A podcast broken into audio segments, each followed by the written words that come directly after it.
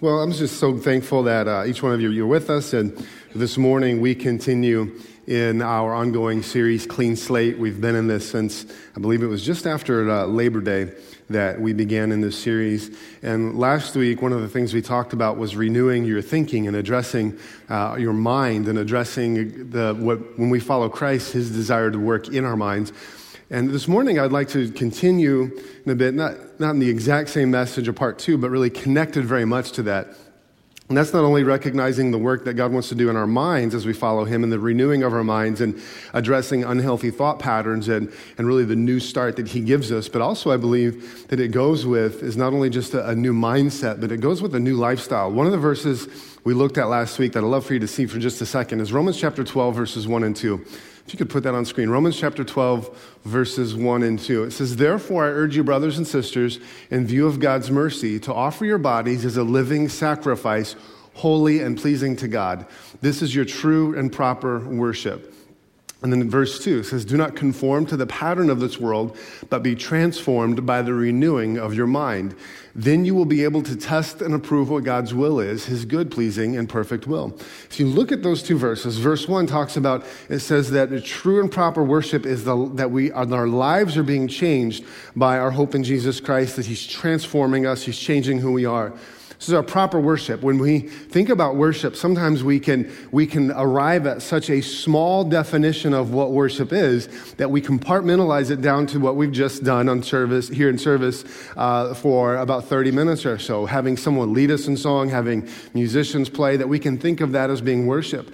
But when we look at what God defines as worship, it really is an all encompassing lifestyle. That's what Romans chapter 1 or chapter 12, verse 1 is telling us. That it's, an, it's a lifestyle, it's an all encompassing lifestyle, that your life is being changed, your, your habits are changing, how you live your life is changing. And it says closely related to that is the renewing of our minds the renewing of how you think, how you think about things, how you handle things. We, we talked about addressing those loose ends in your thought life last week.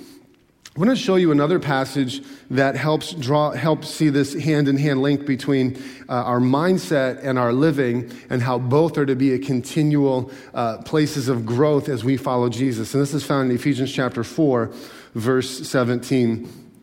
Ephesians chapter 4, verse 17. And sometimes as you turn there, we can read some of the, the books in the, the Bible in the New Testament specifically. We can read it and we can feel very dis- disconnected to the people that it was written to. And so sometimes it's important to, remember, to stop and remember that what we're reading was written to very real people living in real time, real culture, real world, real problems. Those living in the city of Ephesus, those who received this letter from the Apostle Paul, were living in a culture that was very ungodly. They had several temples that were built specifically for some of the, the Roman deities. And in, in the Roman culture, an individual could believe in any number of gods that they want as long as they didn't believe there was only just one God. It could be anyone. So a Christian could, a Christian, the problem with Christianity in the Roman culture many times was not that they believed in a God that was not a part of the, the Roman deity structure, but it was they believed that he was the only God.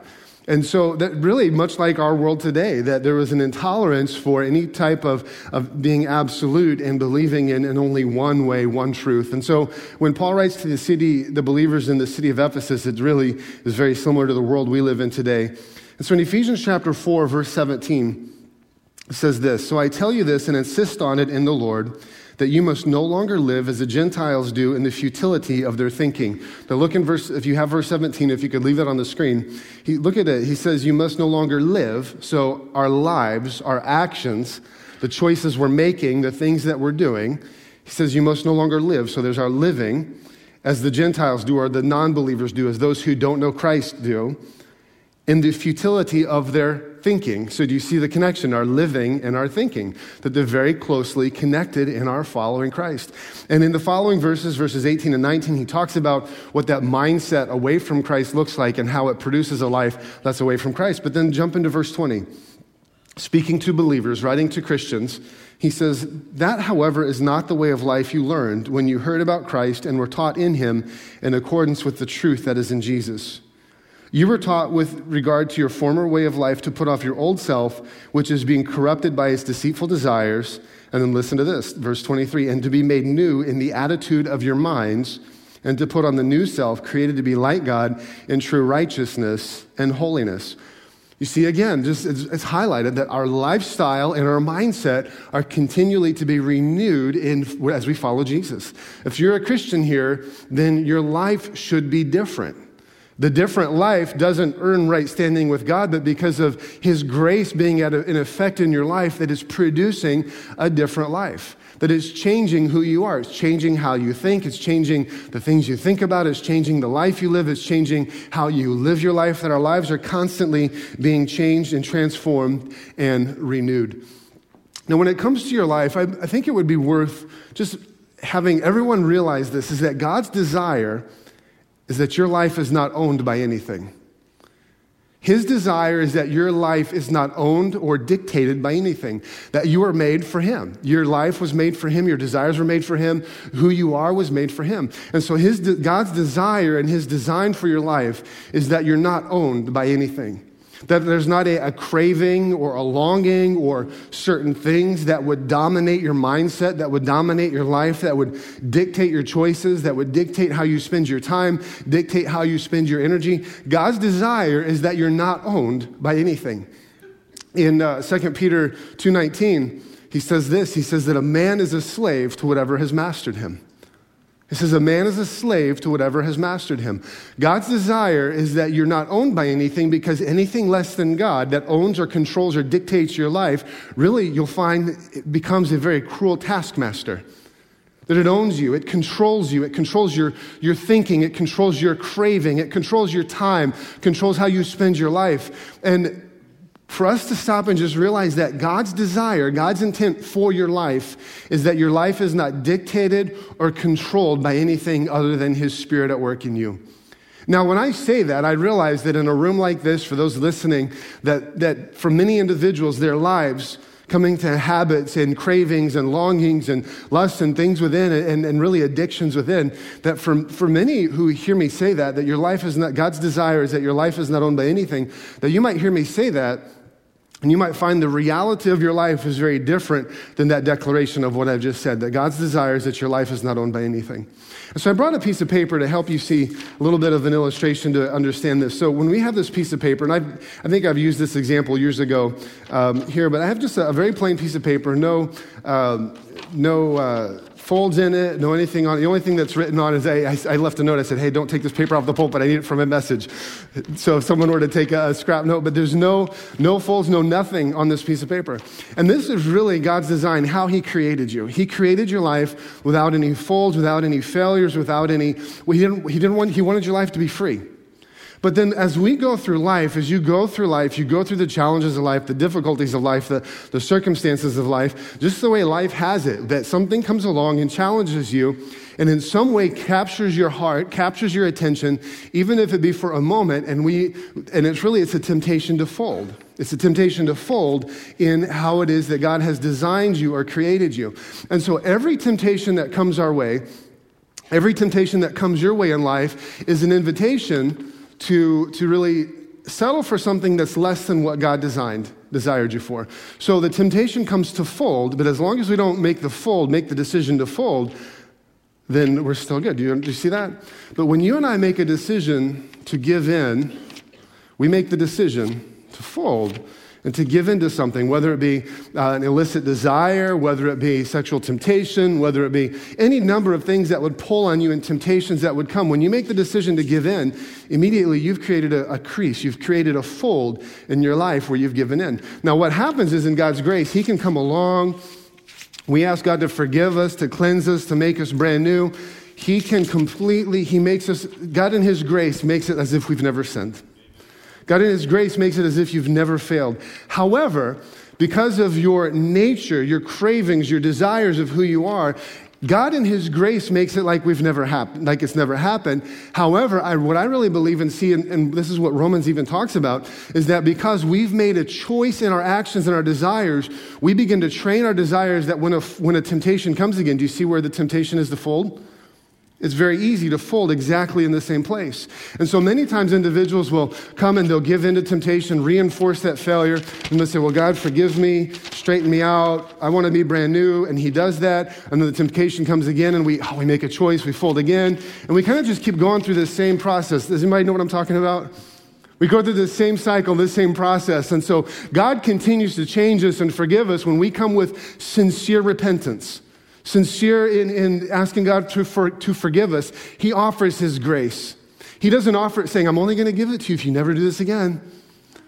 He offers his grace unconditionally because he looks at our heart and he sees the genuineness of your desire to say, God, I don't, I don't want to settle for less than who, you've, who you are and who you've made me to be. But as life would go, sometimes we've had this, you've had this fold in your life and you realize, I need to do something. God in His grace keeps, has forgiven me. He's changed me, but I need to do something about this fold in my life, this fold in my character, this fold in who I am and allowing God to, to change and to bring transformation, to, to bring healing. But it's realizing that you and I have a part and a responsibility in that. And so what I would like to do this morning is to share with you, just like I did last week, I'd love to share with you a number of steps to put into action in your life that, that I really believe begin to address the, the issue of reoccurring failure in the life of an individual. And just like I said last week, when it comes to your thinking and how you think and how you approach uh, your thought life, don't take these things that I'm about to give you, don't take them and look at them as being kind of the silver bullets that fix all. Don't take them and, and, think of them as being the finish line that it solves it. Rather, think of them as being the, the starting point. Think of, think of them as, as tools that help you pace yourself in the race and in the journey of following Jesus, but simple tools to begin to address that area where you many times give in and continue to give in and recognize that it's something that needs to be addressed. And so the first one that I would give you this morning, and it really was the last one that I gave you last week, the very first thing that I would encourage you to do if you find yourself in a place of continued repeated failure is to get your focus on Jesus. Get your focus on Jesus. Now, I know for some, if you've grown up in church, I grew up in church. I uh, remember when Sunday school was something that we'd, we'd get to Sunday school and then we later we'd have church. There was always, and it's kind of a standing joke, I think, among many, but if you're in Sunday school and you don't know the right answer, just say Jesus and, and you're going to be good. This is not that. It's not a matter of, well, just get your, get your focus on Jesus. And I'm just trying to give you the quick, easy answer. But it's realizing that get your focus on Jesus and how crucial that is. And I think to understand how significant and how crucial it is, it comes it, to understand it, we first need to understand the importance of a different word. And that different word is the word temptation. Now, I know it'd be very easy to, to try to give you all of the, the background, the language, why, what the word temptation actually means in our world today, and, and all of the meanings behind the original word. But when it comes to temptation, the easiest way to think about it is, is luring away. Just think, think of something that's luring away. And in fact, I brought an example that I think might help you in understanding temptation. And I think the best way to understand temptation, I brought a little miniature fishing pole. And I brought a bag of bait. So let me just show you a little bit of my, my bait. I brought some, I've got some gummy worms. So I'm going to show you what this looks like. Let's see if I can do this. I may need extra hands, but let's see. So when it comes to temptation, I have a hook here. You may not be able to see it in the back, but I've got some, a gummy worm and I got a, a hook. And temptation, when it comes to temptation in our lives, this is really the, the description of what temptation is. It's luring away. So I have a fishing pole, I have a hook, and I have a gummy worm on it. And if you're anybody who's anyone who are fishermen here, anybody love to fish? We've got I see a handful, a few hands. You're you love to fish. You'll know that, that you have to hide the hook. You have to get the hook in there just right, um, especially depending on the type of fish that you're fishing, because some of them are just incredibly smart. They can recognize the hook, or they'll immediately be able to see that it's there. So you have to have the hook completely hidden away. And then what you do when you go fishing, depending what type of fish you're, you're fishing for, you take it and, and you kind of just throw it in the water, and usually you'll have some other attachments on the end. You have a bobber, you have a, a spoon, you have a different, other different type of lures. But you kind of just sit there and you just kind of, you dangle it in your water and you're waiting until the fish comes and bites on it. And then there's an incredibly important thing that has to happen. When the fish bites your, your line, bites your hook, you have to you jerk on it, you have to set the hook. You set the hook in the fish's mouth so he can't get off. And most hooks have a little bit of a barb on them. I cut it off on this in case someone wanted to come and take my gummy worm. But I cut the barb off, but the, the barb kind of goes in and then it, it gets it to a point where the, the hook won't come out. And so many times, though, when you have this, you see the hook is completely hidden. If you are addicted to gummy worms, this might look pretty enticing to you, right? Now, I wonder have you ever stopped and wondered what goes through a fish's mind just before he takes the hook? Now, I'm not an expert on what fish, is, fish think, but I would imagine that they're not sitting there thinking, well, I bet there's a hook hiding in that worm. I don't think that that's what they're thinking. In fact, I think that they're probably thinking, that looks so incredibly good. I don't think one bite's going to hook. I might not ever have this size of worm come along again to take a bite on, so I'm going to just have to chomp out on it and enjoy it. Now, I realize a gummy worm may not be the most enticing piece of bait to understand temptation, so I brought some other bait. I brought, let's see, got a dollar bill.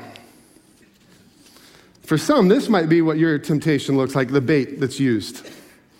It might be, it might mean I have a dollar bill that's here, but it might mean uh, the, the lure, the, the bait that is constantly dangling in front of you in your life, that's constantly tempting you and saying, come on, this is good enough. It's, it's, the, it's the temptation, the pull for more money. How do I make more money? How do I become self reliant? How do I make just a little bit more? That there's this constant pull, and, and for many, while you're the worm, you could look at the worm and you could think, well, that is obvious. There's a hook in there. I'm not a fish. For, for some, this might be more of what the bait looks like. The bait that hides the hook, that hides the sting, that, that ultimately tempts you and leads you away from Christ. Not, it may not, maybe it's not money. I kind of thought someone would run up here and take that off for me. Maybe it's not money. Maybe it's, let's see, what else do I have? I have a few more things in here. See if I can get this on here. For those in the cheap seats in the back, you're not going to be able to necessarily see this, but it's a car. I've got a car. It's a Hummer.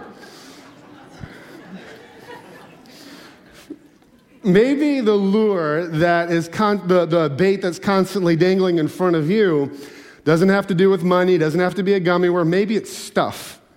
Maybe it's the accumulation of stuff, the need for more stuff, the need for just one more.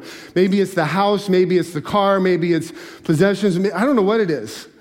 But it's maybe it's, it's some sort of stuff, something that just represents to you. I just I need that to be satisfied.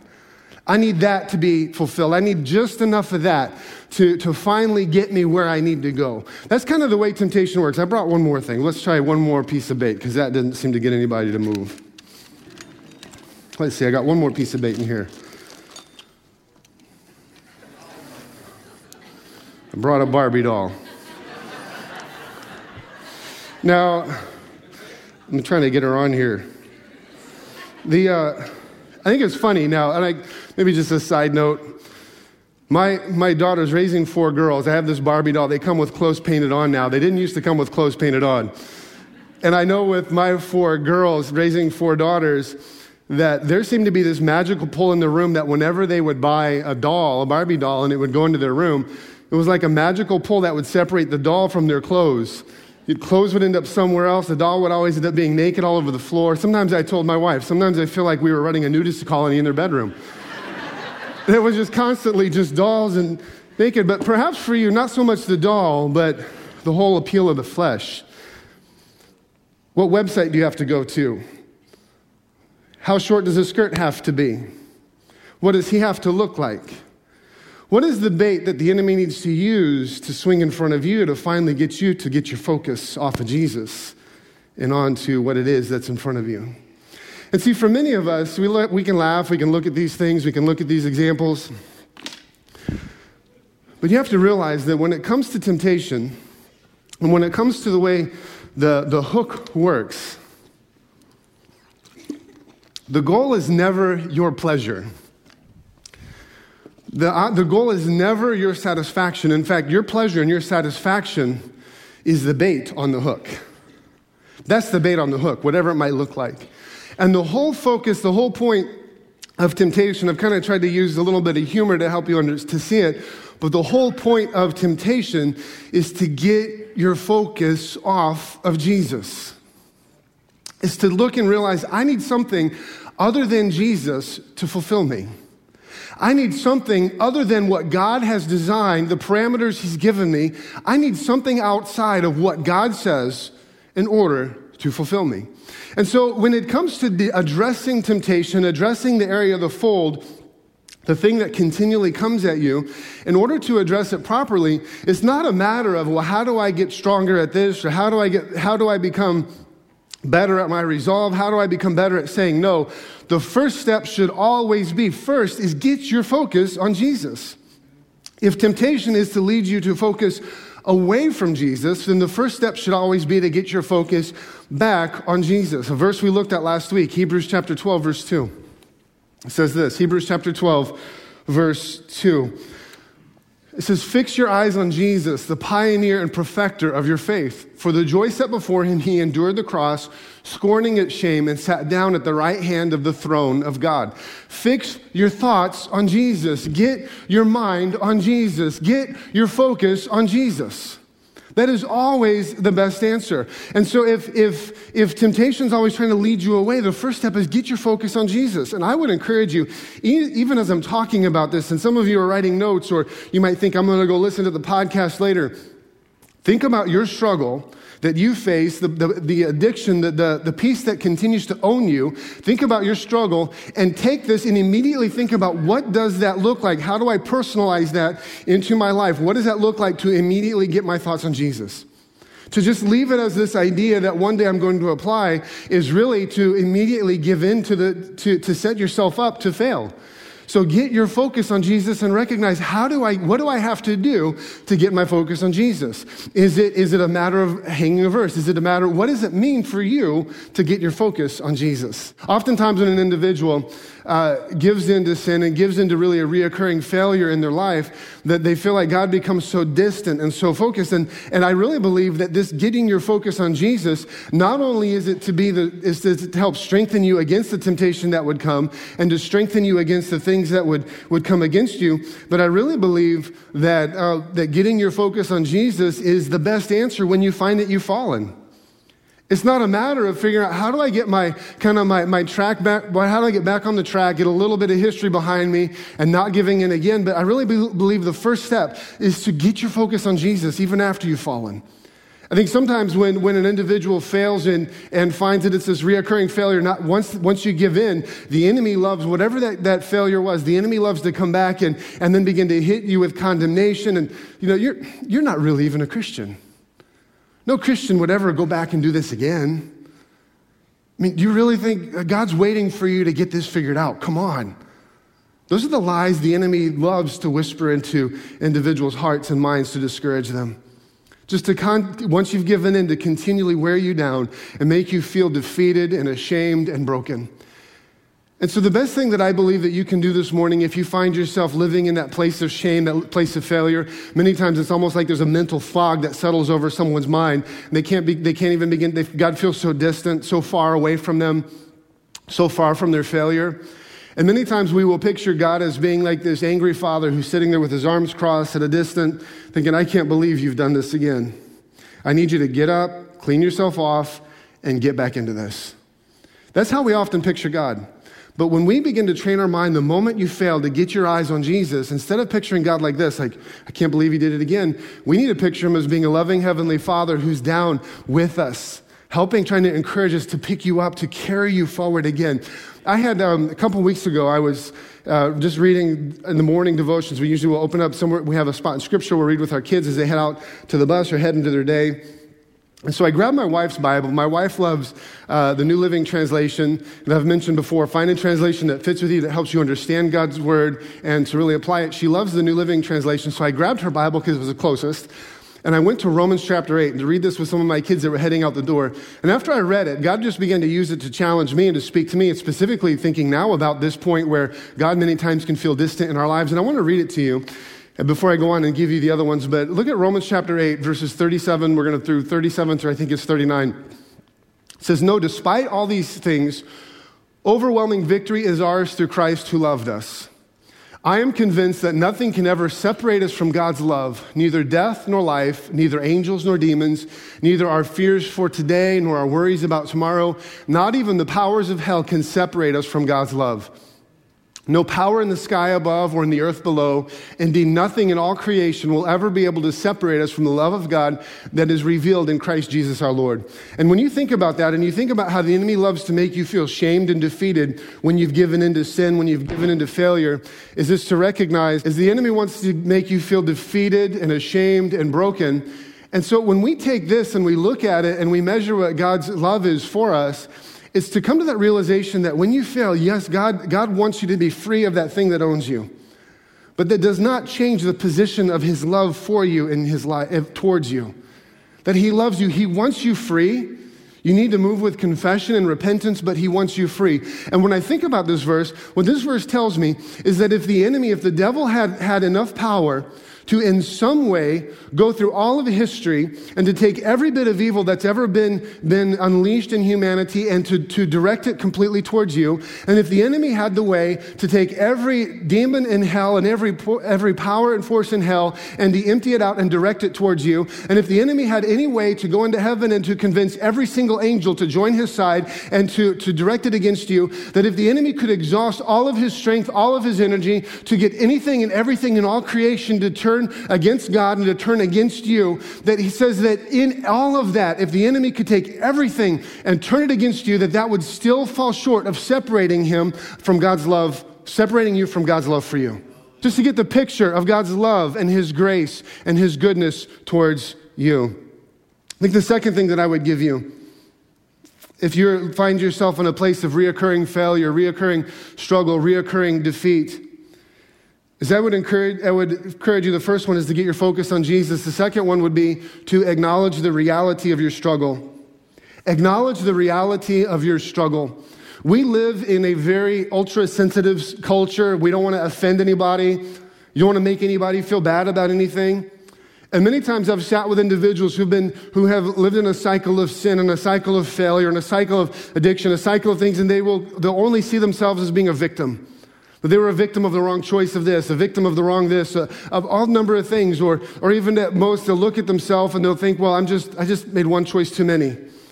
They won't stop and own it and recognize that they are, they're living in a cycle of reoccurring failure, a cycle of sin that has to be addressed and has to be broken. And for the, the first step in addressing it is, is acknowledging that it exists. Acknowledging that it's there. Look with me, if you have your Bible, you can look with me in, in Proverbs uh, chapter 7. Proverbs chapter 7, verse number 25.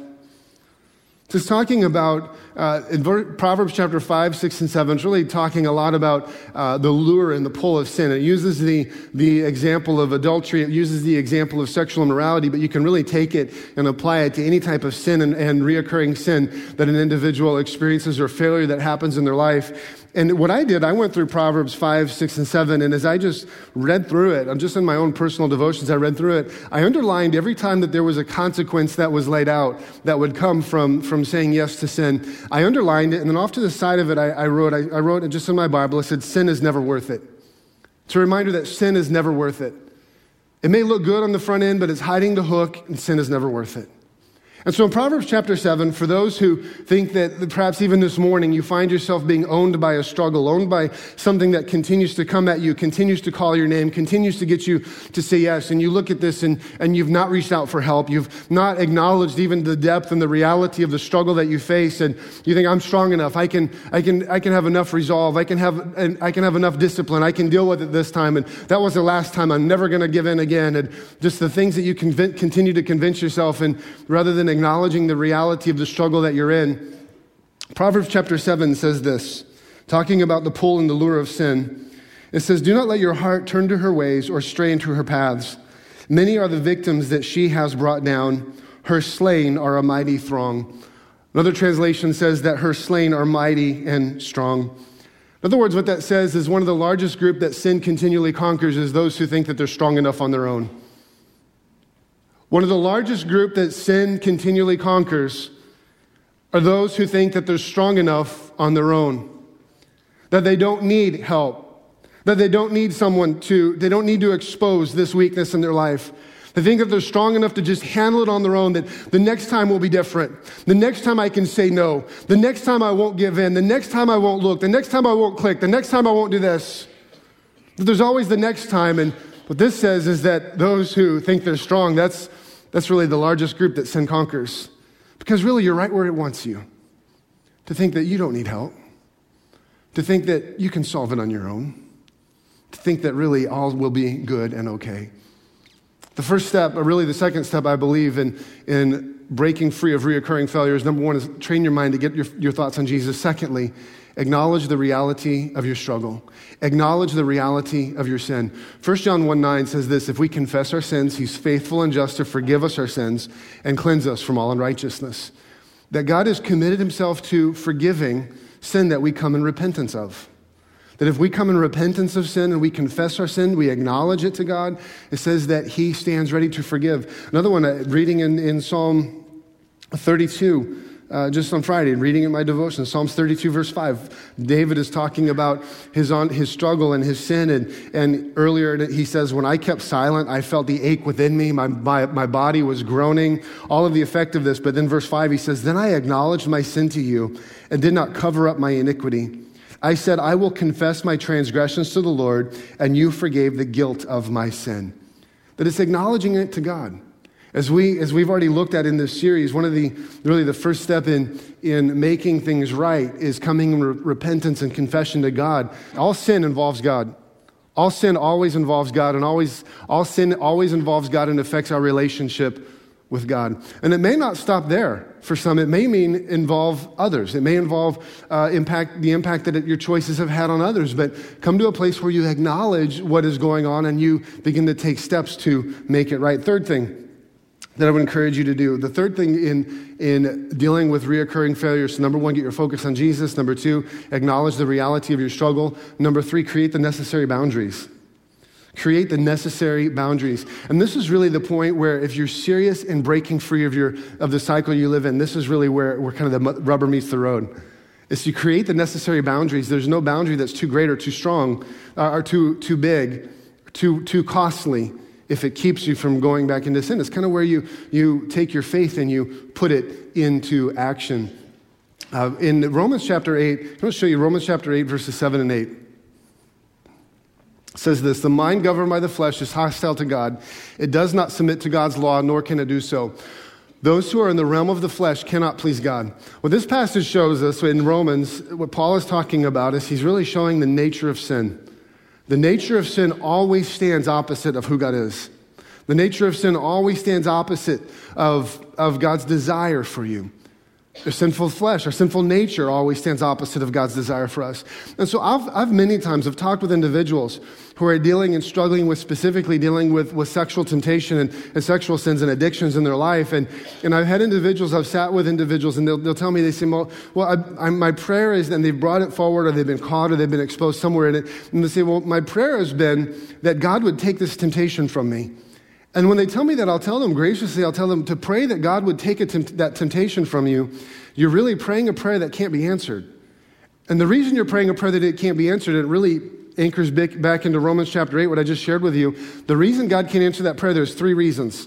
You're praying for God to take this temptation from you. Number one, that that's not an answerable prayer because, as, I'm talking, as I'm talking to a man, I tell him, I said, God's, you're, you're, you're dealing with a, way that God has hardwired you. There's certain desires that He's created in you. The problem is that your culture teaches you to take them outside of the parameters of what, what God has made them for. But you're asking God to change the desires within you that He's given you. It's just, it's, you're taking them outside the parameters. So I said, so God's not going to change the way He's made you by way of that being the desire that He has for you within the God given parameters of how He's created you. Secondly, I told them the reason that, that that's not an answerable prayer is that you're asking God to change how He's hardwired you. Secondly, that prayer would involve God changing the culture and the world in which we live. But the Bible tells us, if you look in 1 John chapter 2, verse 15, says the world we, we live in, the culture we live in, stands opposite of who God is. And so, if the world and the culture stands opposite of who God is, it goes on to tell us from God's truth is that the world will continue to drift from where it's at continually away from God. So, it's identifying a culture that's drifting away from God. And then the third reason that I tell them that that prayer is not an answerable prayer, that God would just remove the temptation, is that the reason that that's not an answerable prayer is because, according to Romans chapter 8, the nature of sin stands against God. And so, because of those three reasons, I tell them to pray and say, God, just take away this temptation is not really an answerable prayer. Rather, we, what we need to do is we begin to need to learn to recognize and live in a greater measure of obedience and, and walking out what it is that God has called us to do. And to do that, it involves creating the necessary boundaries. And talking about creating uh, healthy boundaries uh, within your life is really in Jesus talks about this in uh, Matthew chapter 5. Look in Matthew chapter 5 with me. He says, You've heard that it was said, You shall not commit adultery, verse 27. But I tell you that anyone who looks at a woman lustfully has already committed adultery with her in his heart. If your right eye causes you to stumble, gouge it out and throw it away. It is better for you to lose one part of your body than for your whole body to be thrown into hell. And if your right hand causes you to stumble, cut it off and throw it away. It is better for you to lose one part of your body than for your whole body to go into hell. And what Jesus is talking about here, he's really talking about radical steps of amputation. Now, he's not telling someone, go out and physically gouge out your eye, cut off your hand, cut off your leg. What he's saying is there's really no, cro- no cost that's too great if it keeps you from entering into sin. And what he's saying is that if, if this edge of the stage is, is entering into sin, then he's saying, don't stand here put all the boundaries between you and sin so that you are standing here. He says, exhaust yourself in trying to create boundaries and barriers between you and sin. For those, I know I keep talking about those who struggle with sexual temptation, and this, what I'm sharing, fits across any number of temptations and failures that an individual deals with. But I would encourage you that there really is no cost too great. And that might mean having someone else have the, the password for your phone. That might mean having a management system that involves someone else having the password to your, to your, to your, uh, to your internet. Any, whatever it takes to create the proper boundaries is what it takes to then take what Jesus has said and put it into action. I think the, the fourth thing quickly that I'd give you is, is to practice prompt and radical obedience. Practice prompt and radical obedience. Can I just encourage you that there is nothing worth holding on to in this life if it limits your ability to follow Jesus? There is nothing worth holding on to in this life if it limits your ability to follow Jesus. I really think for many Christians that the desire is for deliverance in places where God's desire is obedience. That we pray for deliverance in places of our lives when really God's looking for greater measure of obedience, to know what He expects of you and to live it out. In Philippians chapter 2, verse 13, we spent time in Philippians uh, over the summer and in the spring. If you can put that on the, the screen, Philippians chapter 2, verse 13. For it is God who works in you to will and to act according to fulfill his good purpose. It says God has a part, but you have a part. It's to walk in obedience, to walk in accordance with what he desires and his design for your life. And then the last thing I'll give you really quick is to, to refuse to go back.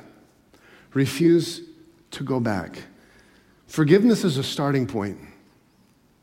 God's grace is a starting point in your life. It's not the finish line, it's a starting point. And as God is continually working in you and you put the boundaries in place and you recognize the behavior that needs to stop and you get your focus on Jesus and, and you begin to practice obedience in, in those things and, and putting them away, it's recognizing that once Jesus sets you free, don't go back. When, G- when individuals continually encounter Jesus in the Gospels, one of the things he continually told them after healing them, after forgiving them, he says, Leave your life of sin. Leave your life of sin. He says, Don't go back. Don't go back. God's desire is that we walk in a greater measure of obedience and a greater measure uh, of, who, of his desires for our life. One of my, my favorite books is The Pursuit of Holiness by Jerry Bridges, and I've, I've read out of it several times uh, before. Jerry Bridges passed away, I believe it was this, this past year, uh, was with the Navigators, and he says this. Look at, listen to this. He says, The Apostle John said, My dear children, I write this to you so that you will not sin. Talking about 1 John chapter 1, uh, sorry, 1 John chapter 2, verse 1. The whole purpose of John's letter, he says, is that we not sin. One day, as I was studying this chapter, I realized that my personal life's objective regarding holiness was less than that of John's. He was saying, in effect, make it your aim not to sin. As I thought about this, I realized that deep within my heart, my real aim was not to sin very much. I found it difficult to say, Yes, Lord, from here on, I will make it my aim not to sin. I realized God was calling me that day to a deeper level of commitment to holiness than I had previously been willing to make. Can you imagine a soldier going into battle with the aim of not getting hit very much? That very suggestion is ridiculous. His aim is not to get hit at all. Yet, if we have not made a commitment to holiness without exception, we are like a soldier going into battle with the aim of not getting hit very much. We can be sure that, that if, our, if that is our aim, we will be hit. not with bullets, but with temptation over and over and over again. See, God's desire for your life, God's desire for my life, is that as He continues to change us, continues to renew us, continues to free us from the ongoing effect of sin in our life, that when He does that, that we make a choice to never go back. We make it our choice to, to be done with that part of our life, to be done with that area of sin, to be done with that temptation, and to put the necessary boundaries that keep us from going back there once again. I really believe that the person who has the aim of Christ likeness, the aim of holiness, that there will be there will be times when temptation comes, there will be times when failure comes. But it's realizing that when those failures come, that there is no failure that's ever fatal or final, but that God in His grace continues and is ready to lead you into a new and greater freedom that He has for you. I'm going to invite you to stand with me this morning. If everyone would just bow your head and close your eyes with me as we prepare to close.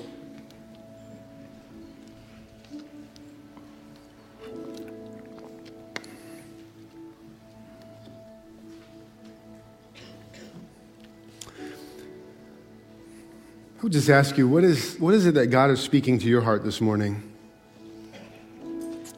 I would imagine for many, as I've shared, that I've talked about what we've covered this morning, that there are personal struggles all across this room. Personal battles that are raged and fought, some maybe even as, as recent as this morning, just before you walked in the door. But what is God speaking to your heart this morning? What are there, where are there areas that need repentance? Areas that need obedience, areas that need responding to His grace, to how He's working. I'd love to just pray over you, and then in just a second, I'll open the front as a place to respond.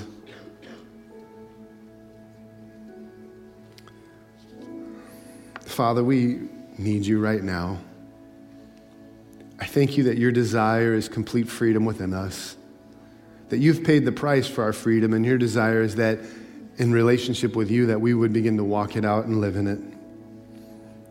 I pray, Father, right now that you would, by your Holy Spirit, that you would do your work within us. Help us even right now to get our focus upon you and to see the freedom and the hope that are offered in you. Friends, as I'm praying and, and eyes are closed across this room, I just wonder are there those here this morning that you would look at your life and I've talked about the importance of getting your focus on Jesus and you'd recognize that first and foremost that you've never really made Jesus your focus in the first place. That you've never given him control of your heart, control of your life. And that you recognize this morning that you need to make a choice. You need to surrender your life to Christ and, and place your faith in Him. The Bible says we come to a place of repentance, turning from our sin and turning towards Jesus, confessing our sin, acknowledging our sin to God. If you're here this morning and you'd recognize that you need to make that decision, you need to give Jesus control of your life, would you just raise your hand? I want to see where you're at and pray for you this morning. No one's looking around. Is there anybody here? I see your hand. Thank you. Thank you. Thank you for being honest. You can put your hand down. Thank you. I would encourage that one who's raised your hand to begin to talk to God right as you're standing there. Begin to invite Him to come and bring change in your life. Begin to confess your need for Jesus. Friends, for others this morning, I would imagine that there's things and places and parts of your life that God's just been nudging you by the Holy Spirit and he just wants to lead you into a place of a greater surrender, places of greater obedience, places of taking the truth of His Word and putting it into action in our lives. And so I would love to open the front, the altar area, It's just a place to respond this morning. That if God's been working in your heart, from the things that I've shared, in areas and parts of your life, the, the area I'd love to open is just the front, inviting you to come, finding a place to pray. And then as the worship team sings, you can begin to come, and I'll dismiss those who need to go in just a minute. But as the worship team sings, friends, you begin to come.